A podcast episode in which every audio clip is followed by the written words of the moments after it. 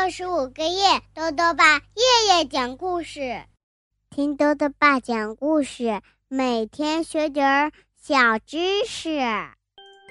亲爱的各位小围兜，又到了豆豆爸讲故事的时间了。今天呢，豆豆爸要讲的故事是《课间女王》，作者呢是法国的法尼乔利，齐蕊翻译，由长江少年儿童出版社出版。小姑娘玛格有一个外号，叫做“课间女王”。哎，这是为什么呢？一起来听故事吧。课间女王玛格从来不会是第一个到学校的学生。早上，当其他小伙伴已经到达教室走廊的时候，玛格还在学校门前的人行横道上慢悠悠的逗着蜗牛呢。每次老师都会生气的催促他说：“玛格，你还没睡醒吗？快点和大家一起排队上楼。”上楼梯的时候，常常是玛格还没迈上第一级台阶，其他同学都快走到二楼了。在课堂上，玛格也总是落在其他同学后面。当老师让大家打开书包、拿出练习册的时候，玛格就像没听到一样。要么在小声唱歌，要么在用手指挠自己的鼻子。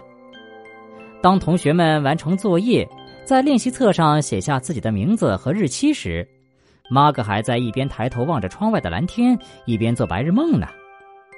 毫无疑问，玛格总是班上最后交作业的那一个。老师提问题的时候，玛格从来不会主动举手回答。他对老师的问题一点兴趣都没有，也不想大声朗读老师写在黑板上的东西。星期一的早上，老师问同学们：“三加二等于几呀？”所有同学都举起自己的答题板，上面写着一模一样的答案：五。老师看到马格坐在自己的位置上没反应，就对他说：“来，马格。”你也写出自己的答案吧。于是玛格也举起自己的答题板，可是上面写着三十二。同学们都哈哈大笑起来，只有老师没有笑。星期二的听写课上，老师问玛格：“你知道‘帽子’这个词怎么写吗？”玛格想了好久，然后回答说：“嗯。”要和钢笔一起吗？老师不知道玛格在说什么，莫名其妙的看着他。你以为玛格永远是这么心不在焉，拖大家的后腿吗？才不是呢！在学校有个地方，玛格一定会第一个到达，那就是课间活动时的操场。每当下课铃一响，老师刚刚打开门。玛格就会抢在所有同学的前面，第一个冲下楼去玩耍。是的，一到这个时候啊，玛格就会变成一位活跃的女王。同学们问他各种问题，玛格总是知道答案。要是罗拉问：“我们该玩什么游戏呢？”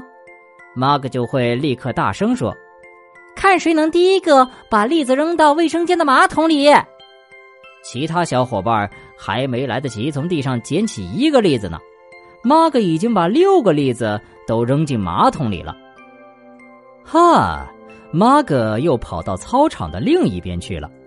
他对大家说：“让我们玩印第安人的游戏吧，看谁能第一个把罗拉绑到篮球架上。”其他同学还没来得及动呢，只见玛格已经用三根跳绳把罗拉绑到了篮球架上。罗拉看上去就像一串烤肉。每到课间活动的时候啊，玛格都是这么活跃。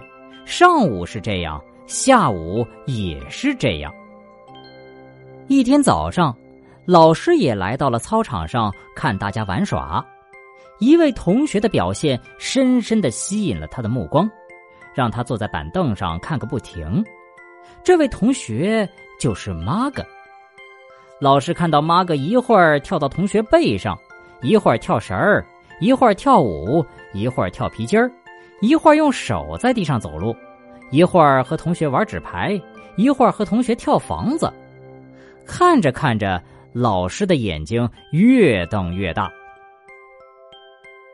课间活动结束的时候，老师朝马格勾勾手指，说：“马格，到我这里来。”所有的同学都以为老师要批评马格了，可是老师却说：“要是你在课堂上也像在操场上那样活跃、敏捷、有趣，那该多好啊！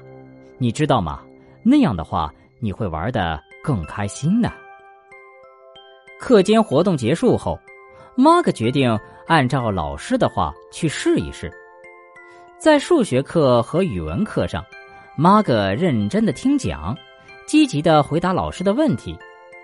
星期四的听写课上，马格写对了所有的词语。接下来的一个星期，马格读完了他的小伙伴西蒙最喜欢的一本书。为了奖励马格的进步，老师把教室的钥匙交给了马格，让他来保管。可是，每当同学们问马格，在学校他最喜欢做什么时，马格还是会像以前那样回答：“当然是课间和大家一起玩耍啦。”好了，小围兜，今天的故事到这里啊就讲完了。最后呢，又到了我们的小知识环节。今天啊，豆豆爸要讲的问题是：为什么月球有环形山，而地球没有？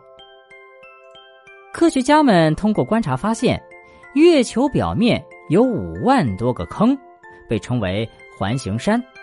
那么，为什么地球上没有这些环形山呢？